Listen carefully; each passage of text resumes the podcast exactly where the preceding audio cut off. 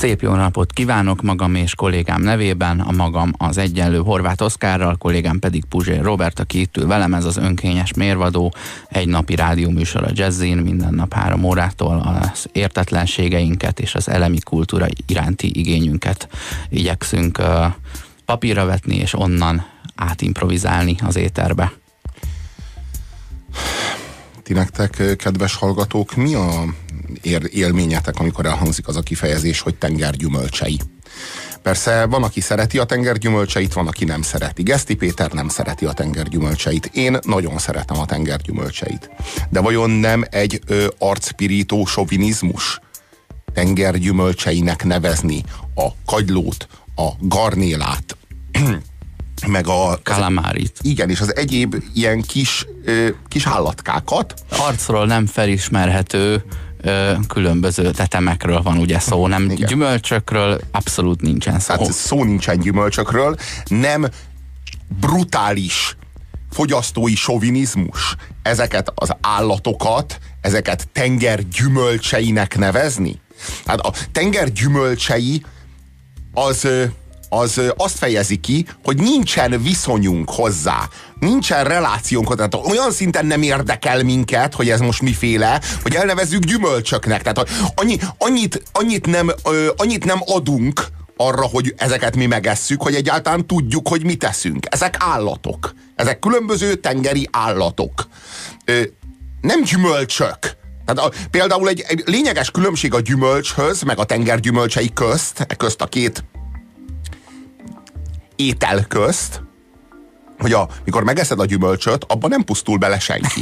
A gyümölcsöt a fa kínálja neked, az tényleg a fának az ajándéka. A növény azért adja, hogy a gyümölcsben kedved lejjen ennek révén bevidd a szervezetedbe a magot, majd amikor később majd kiüríted a szervezetedet, akkor a mag az már megfelelő trágyába ágyazva tudjon szárba szökkenni.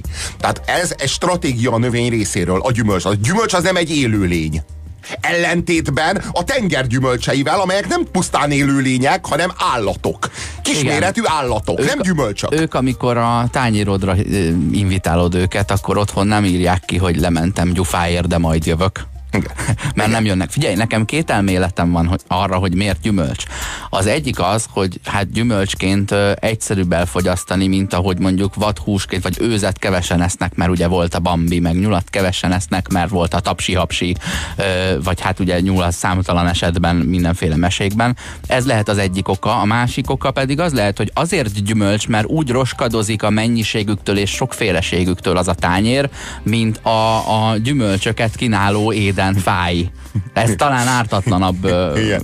De, de és az az élményünk, hogy a tengerhez, a tenger gyümölcsei úgy tartozik hozzá, hogy a fához a fagyümölcse. Tehát az almafához úgy viszonyul az alma, ahogyan a tengerhez a garnéla. De ez abba, nem igaz. Abba, hogy kieszem egy rákot onnan, abba nem pusztul bele a tenger, amin nő, amin nő a rák. Igen. Ugye a tenger az egy rákfa. Igen. Vagy igen. egy, vagy egy a kagylófa. A tenger, egy, egy, egy, a tenger az egy olyan csodálatos fa, hogy mindenféle gyümölcsöt terem. Kagylót, rákot, garnélát, mindenfélét, és semmi más dolgod nincs, mint egyszerűen szüretelni. Hát és, és enni. A legnagyobb, hogy öntözni se kell, mert hát milyen hülyeség a tengert megöntözni. Ugyan már, ja, ja, ja. Kiállna önnek neki. De igazából semmit nem kell. Mindössze lehalászni. Egyszerűen le, így, így, így a hálóba beletolni az iszonyatos mennyiségű gyümölcsöt, és aztán azt meg csak zobálni kedvedre. Semmi más dolgod nincs vele. De hogy ez milyen arrogancia. Azért én azt gondolom, hogy az étkezésnek, meg a gasztronómiának is kell, hogy legyen kultúrája, és kell, hogy legyen etikája. A kultúrája az nem csak azt jelenti, hogy ehhez most adjunk egy kis balzsamecetet. Ez nem csak ezt jelenti. Tehát a kultúra az nem áll meg a Gordon Ramsay világánál, meg szaktudásánál.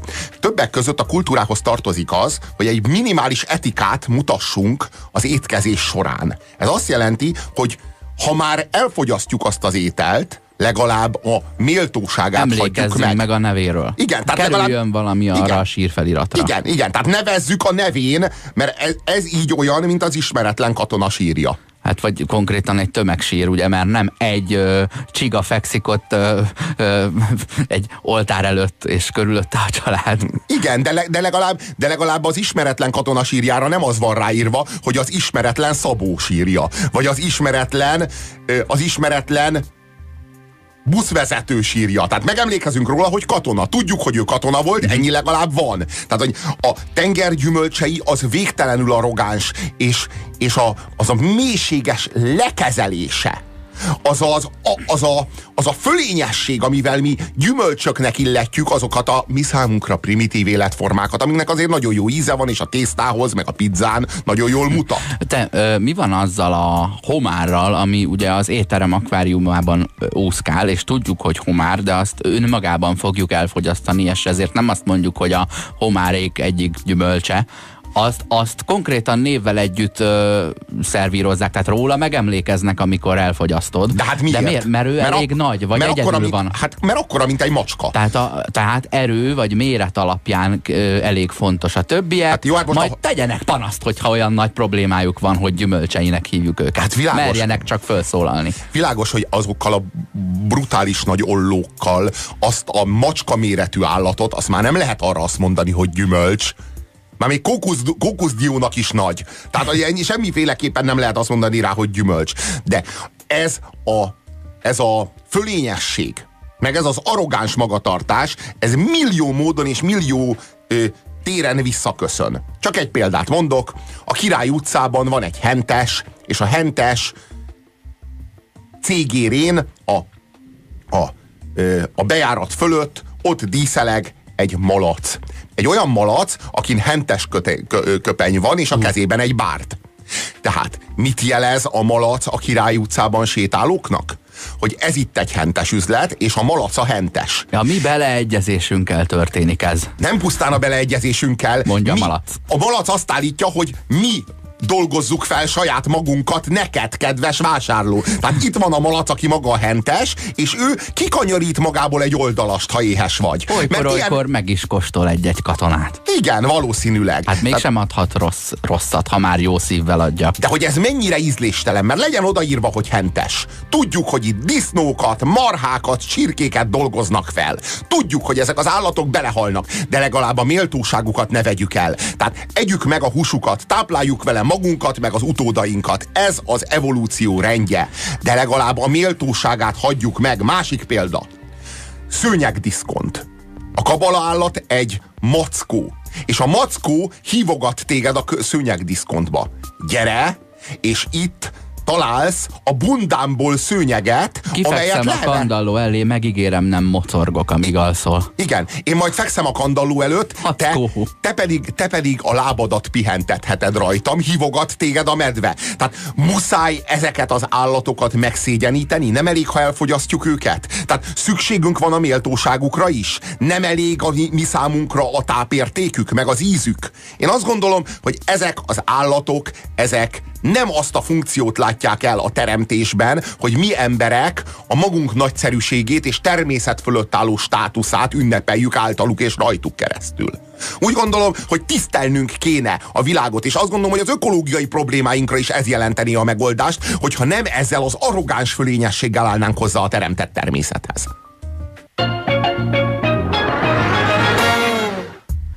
Az önkényes mérvadóban korábban a tenger gyümölcsei kifejezésről és a mögötte húzódó jelentéstartalomról beszélgettünk. Az SMS számunk 0630 20 10 909. Én Horváth Oszkár vagyok, és velem Puzsér Robert van itt. A Facebookon, az önkényes mérvadó Facebook oldalán Bari Dávid küldött nekünk egy jogi definíciót a gyümölcsre, amiről én nem tudtam, hogy létezik. Megpróbálok megküzdeni ezzel az olvasó feladattal. Azt mondja, hogy a gyümölcsök között különbséget tehetünk dolgok és jogok gyümölcsek között. Ez utóbbi szintén két részre osztható, természetes gyümölcsre, ilyenkor az ingatlan vagy ingó dologból természetes fejlődés eredményeként, vagy az ember általi rendeltetésszerű használata során származik gyümölcs.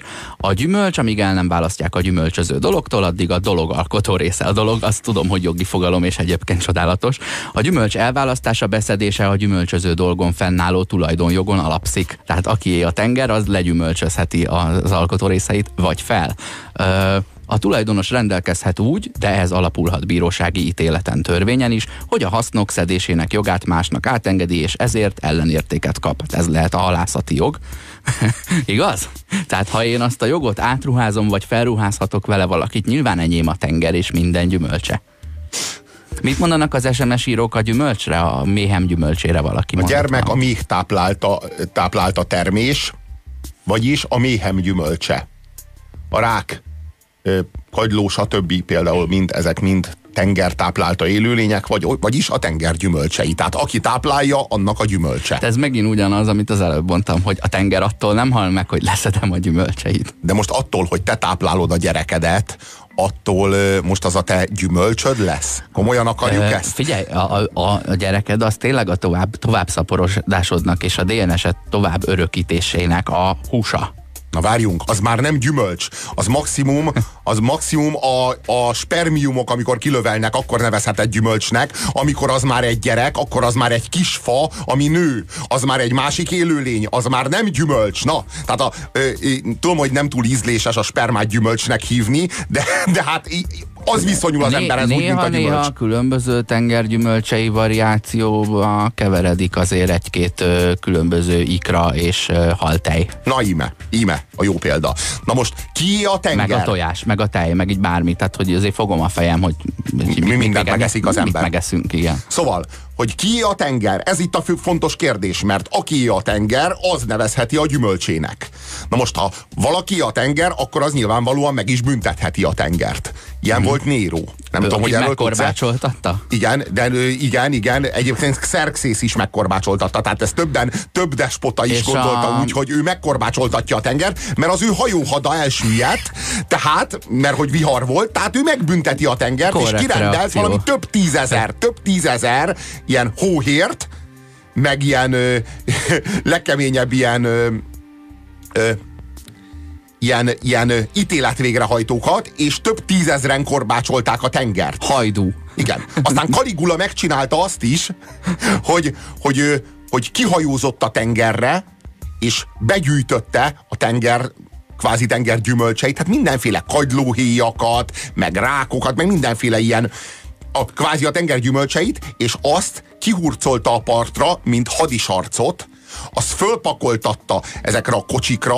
és és bevonult velük Rómába, és áthajtott a diadalívek alatt, jelezve, hogy ő megtámadta a tengert, és ezt a hadisarcot zsákmányolta a tengertől. Győzött, és visszatért a zsákmányjal. És Róma népe ünnepelte Kaligulát, aki a hadisarcot megszerezte a tengertől, és dicsőségben visszatért. Parádés. És mit szólt ez a közös képviselő Poseidon Gábor?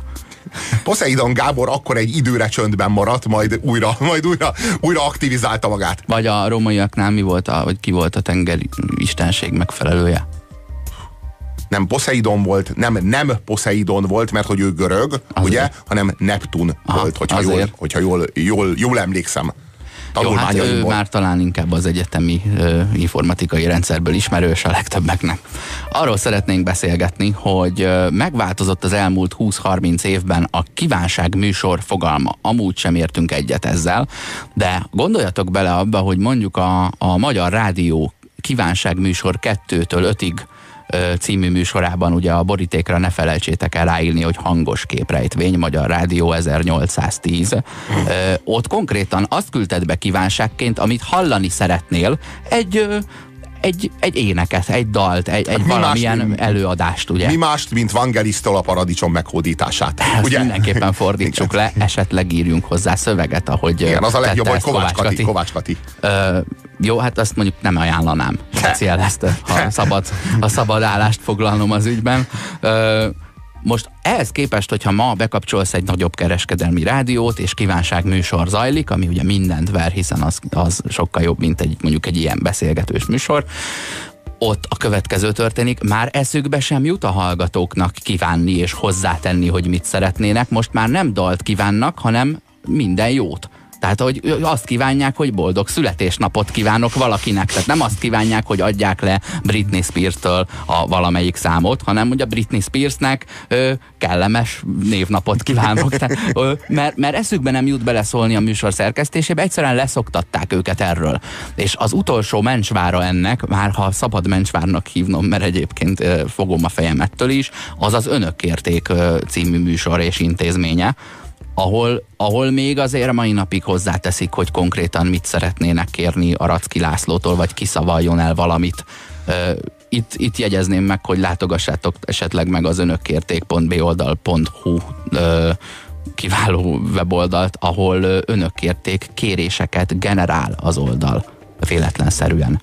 Az a e, kérdés, hogy vajon attól, hogy a kívánság műsorban már nem szabad kívánni, attól elmúltak a sötét idők. A kulturális nívó elkezdett emelkedni valamennyire attól, hogy a, a rádióban, gen, ö, rádióban határozzák meg, hogy most itt mit kíván a magyar nemzet, nem pedig az egyszeri rádióhallgató, tehát eltűntek a magyar nóták?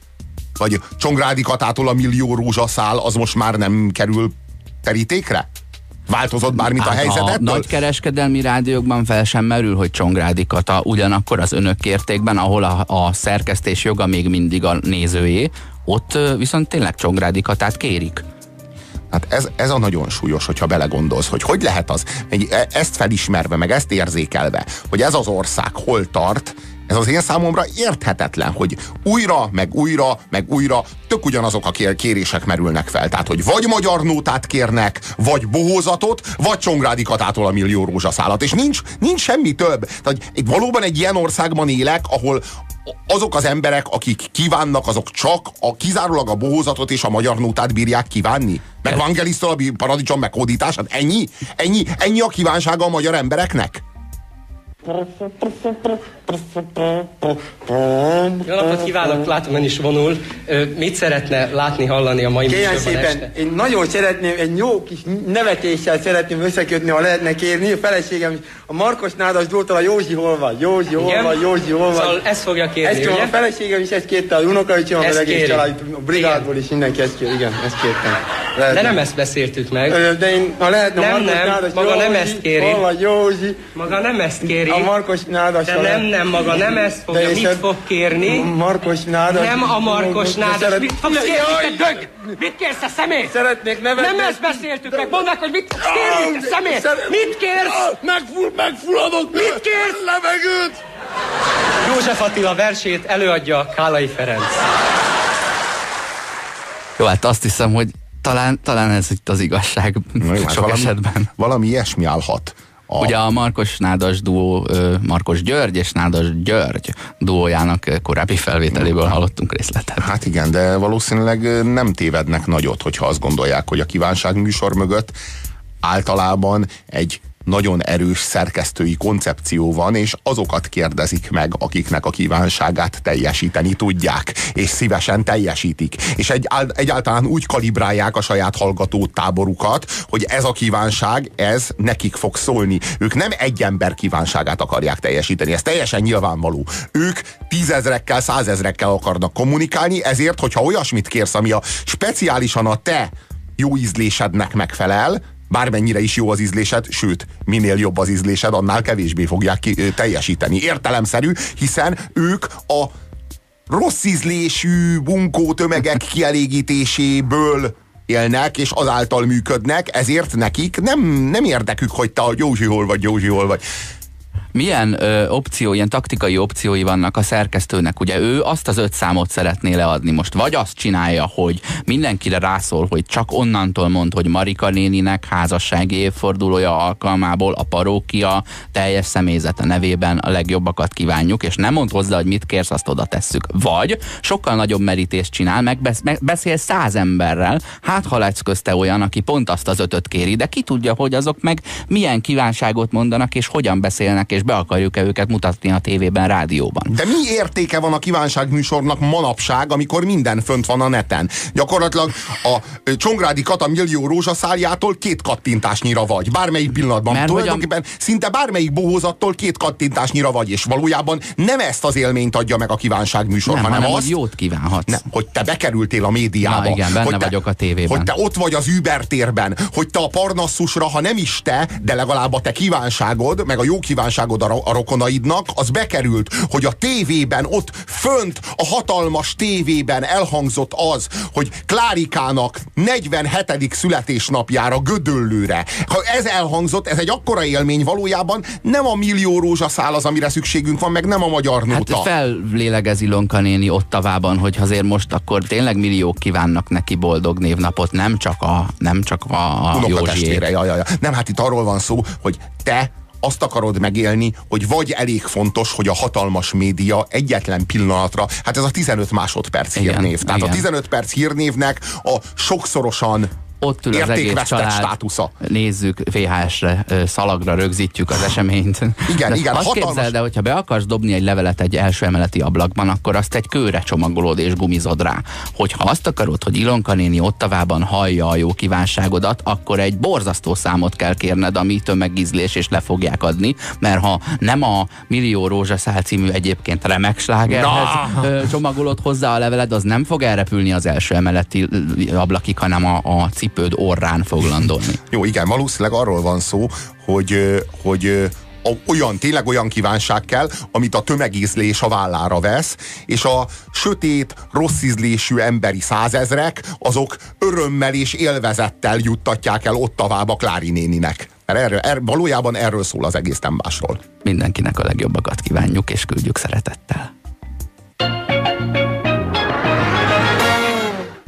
A priceless kívánság, minden idők talán legszellemesebb kívánsága.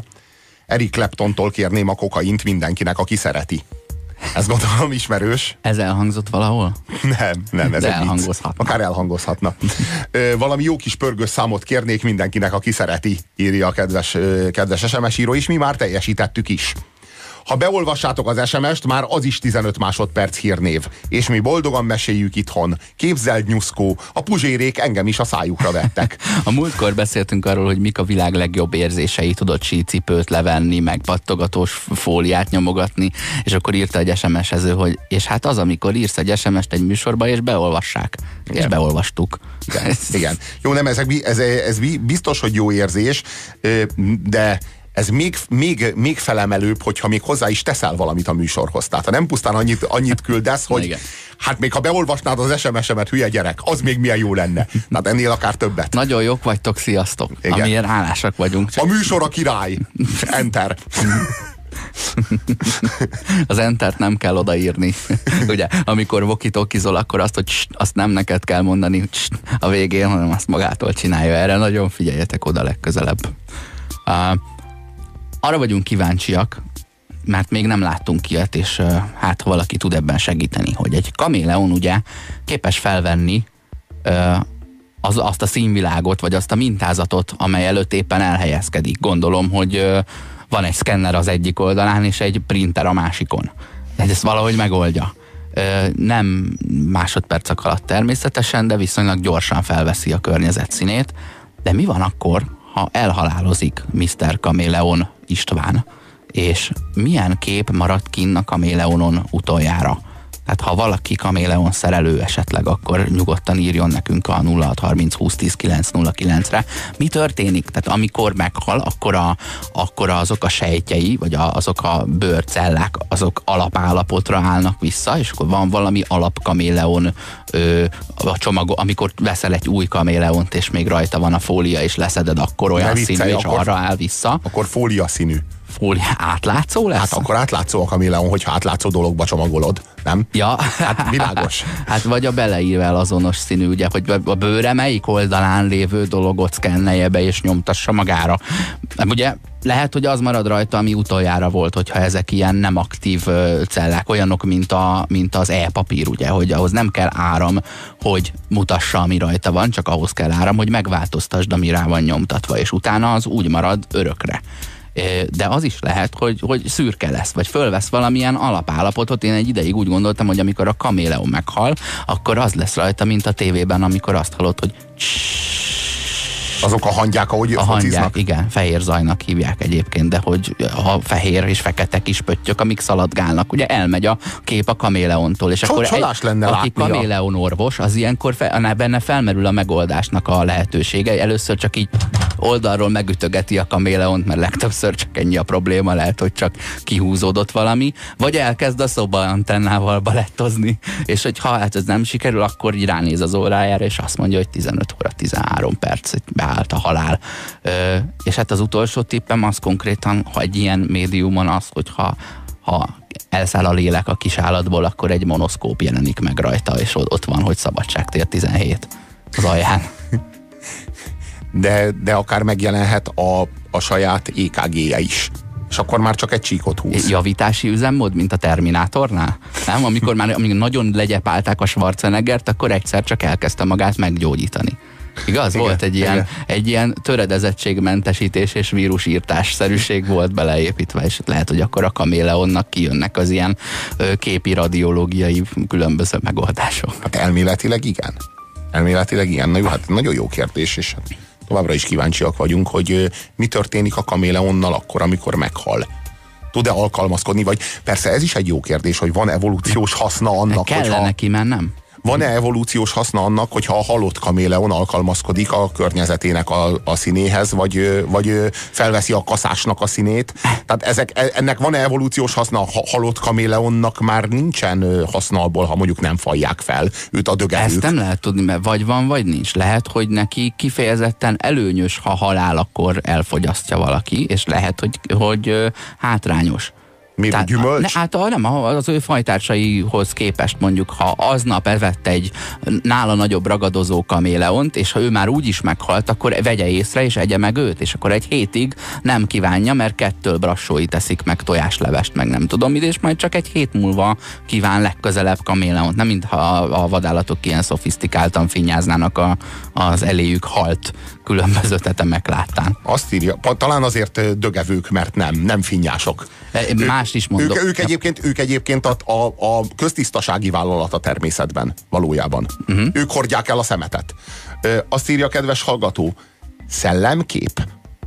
Vázi szellemkép jelenik meg a kaméleonon? Hát egy kaméleon, de kicsit eltolva lefelé és jobbra? Az a szellemkép, nem? Uh-huh. Amikor két uh-huh. tévébe mondó van. Igen. A szellemkép legtöbbször tévébe mondó közben szokott jönni valami. Ö, azt Lehet. írja a kedves SMS író, ha meghal a kaméleon, lepereg a bőrén az élete. Ú, na, ezt például nem jutott eszembe. Egy egész kaméleon sztori. Aha. Ja, ja. A még amikor a Boy George-al buliztak, igaz? A Karma Kaméleon klubban. Szép emlékek. Ja, ja. E, azt mondják, vagy, vagy, vagy ez egy ilyen mendemonda, vagy én tőlem igaz is lehet, hogy, hogy a, a pupilládon ott marad a kép, amit utoljára látta. Persze ez ilyen szifikben szokott lenni, hogy akkor abból így megállapítják, hogy ki volt a gyilkos. Ja. De, de, meg, de van egy ilyen téma, egy urban legendként, vagy egy elméletként, vagy akárhogy. De most a kaméleonnál ez, ez működhet. Tehát én azt vagyok hajlamos elhinni legkönnyebben, hogy a kaméleonnak azt a színt megtartani, amin éppen van, amire be van állítva, az nem kerül már utána több energiába. És akkor úgy marad, ha meghal. De ha az de... neki folyamatos égetés és erőfeszítés, hogy zöld maradjon itt, és piros maradjon az övénél, és nem tudom mi, övénél, ö, akkor akkor bizony a halála után egyszer csak bezöldül, vagy beszürkül, vagy a eleve azt se tudjuk milyen színű. Igen, ez is jó kérdés. Szület hogy... azért zöld, mert születéskor az a kórházi csempeszín. Ugye? Hát rögtön fölveszi a nőgyógyászat falának a színét. De az a kérdés, hogy a halála után, amikor, amikor elveszti a színét, akkor én úgy gondolom, legalábbis én úgy képzelem, hogy neki ki kell fakulnia, tehát ki kell halványodnia. Ezért abba biztosak lehetünk, hogy az élénkebb színeket előállítani a kaméleonnak, az több energiába kerül, mint a tompább színeket Gyakorlatilag, amikor őszül a, a kaméleon idősebb korában, akkor már csak ilyen pasztelalkotásokat tud Igen. Nagyon, nagyon vivid, élénk pikászókat és munkácsikat nem tud összehozni. A kék korszakon a fiatal éveiben túlesik, és aztán később már csak, már csak egy az ilyen nagyon, nagyon paszteles csendéleteket. Elmondom, hogy hogy fog akkor kinézni, mint az ilyen tengerparti nyaralóhelyeken a fényképes étlap lelaminálva kinn a kockás abroszon, amit a nap egész szezonban szív, és eltűnik belőle a sárga, és akkor már nem úgy néz ki a Wiener Schnitzel és a, a banán, banana split, mint ahogy a szezon elején.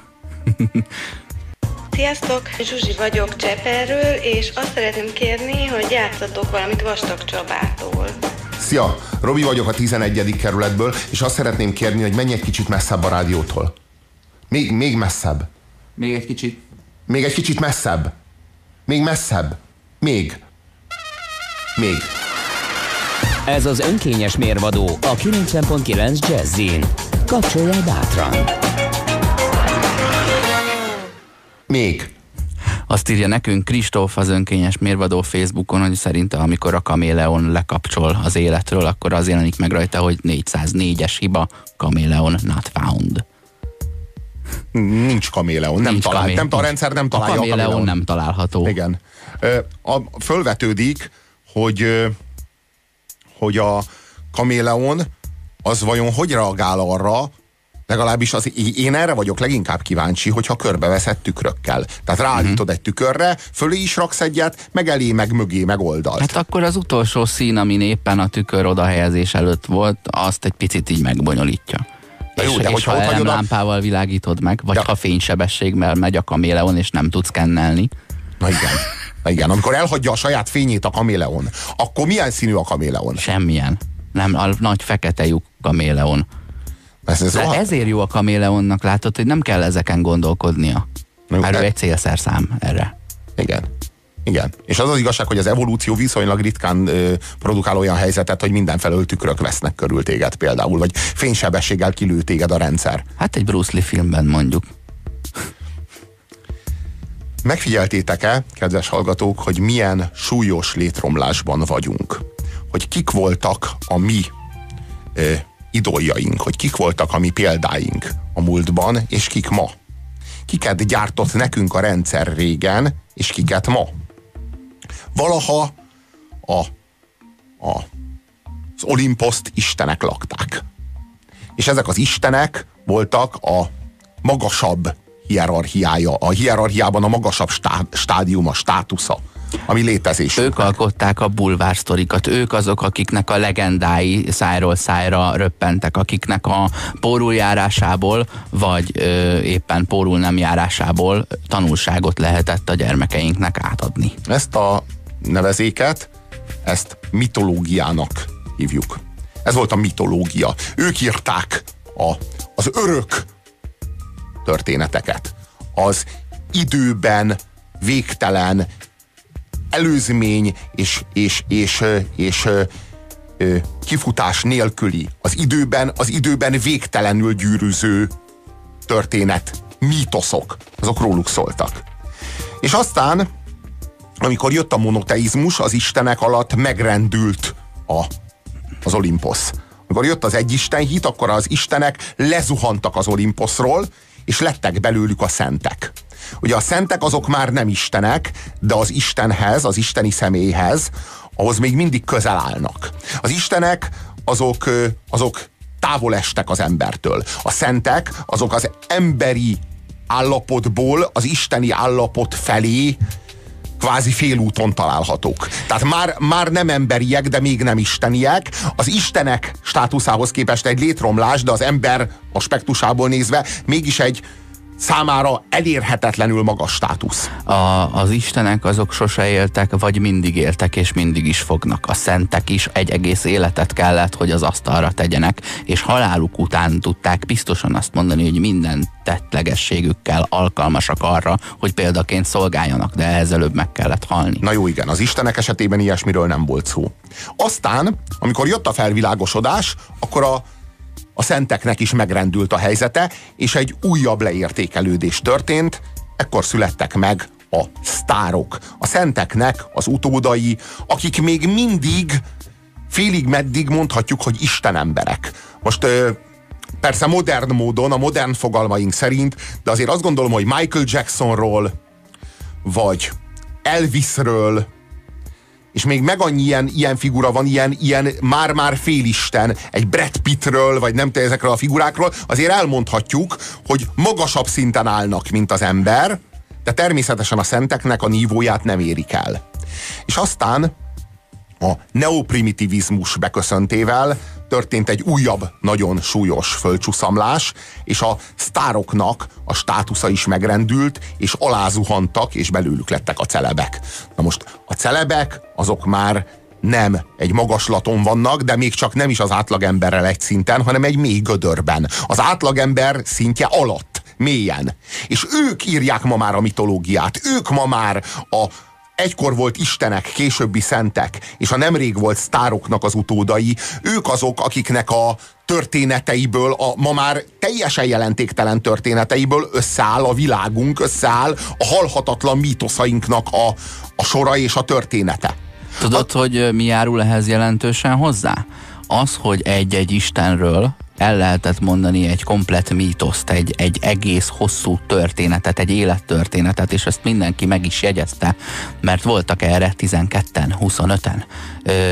míg a tömegmédia az hozzájárul ahhoz, hogy annyi információhoz jussál, ami a, ami a százezerszerese ahhoz képest, mm, amihez mondjuk 6000 éve valaki hozzájutott. Ezért te csak kis történeteket tudsz megjegyezni, akkor az meg már miért ne legyen különböző emberek kis története? És akkor miért, miért ne, legyen... ne legyenek 10 millióan ezek a celebek? És miért ne legyen nyomorúságosan banális, és hétköznapi, és érdektelen, és jelentéktelen, és érvénytelen az a történet. Ugye az istenekről tudjuk, hogy az istenek azok halhatatlanok és tökéletesek voltak. Hozzájuk képest a szentekről már azt látjuk, hogy ők, ők nem halhatatlanok és nem is tökéletesek, de emberfeletti emberek, emberfeletti státuszban vannak. A sztárokról már csak azt látjuk, hogy ők valamiben az ember egyetlen tulajdonságában fölé emelkednek, de abban az egyben olyan szinten, mint mondjuk Messi, aki jobban futballozik, mint az átlagos ember, és minden másban meg nagyon hasonló, de ez pont elég ahhoz, hogy ő egy a mai kornak az Isten embere legyen. És és végül a celebek, akik már abban az egyetlen dologban, amihez kvázi állítólag értenek, abban sem tudnak semmit, amit az átlagember ne tudna. Pontosan ugyanazon a nívón állnak, mint az átlagemberek, azzal a különbséggel, hogy sokkal szégyentelenebbek, és sokkal gátlástalanabbak, és sokkal pofátlanabbul traktálják az átlagemberre a saját életüknek a banális és jelentéktelen történéseit. Kvázi műkörmösnél voltam csütörtökön, és ebből én újsághírt, és ebből én tévés riportot gyártatok magamról. XY levele a műkörmösseikhez. Igen, igen. Na, na most azt, ke, azt kell itt látni, hogy a következő státusz az már te magad vagy, kedves hallgató, de nem te magad, az értelmes és és kreatív személy, aki most hallgatod ezt a műsort, hanem a te Facebook klónod, a te Facebook és Twitter ö, személyiségdarabod, amit lehasítottál magadból arra a célra, hogy te magad is celeb lehess, hogy te magad is celebkedhess a környezetet számára, ö, jelentés nélkül, teljesítmény nélkül és nívó nélkül, kulturális rang nélkül és hozzáadott érték nélkül, hivatkozva pusztán az aznapi ebédedre, egy cuki macskára, vagy valamire, ami éppen fölkeltette három teljes másodpercen keresztül az érzékeidet. Mint ha a tervezett avulás itt is felütötte volna a fejét. Ugye 15 éve egy mobiltelefon még 4-5-6 évig is ö, ö, üzemelt mondjuk a kezünk alatt. Ö,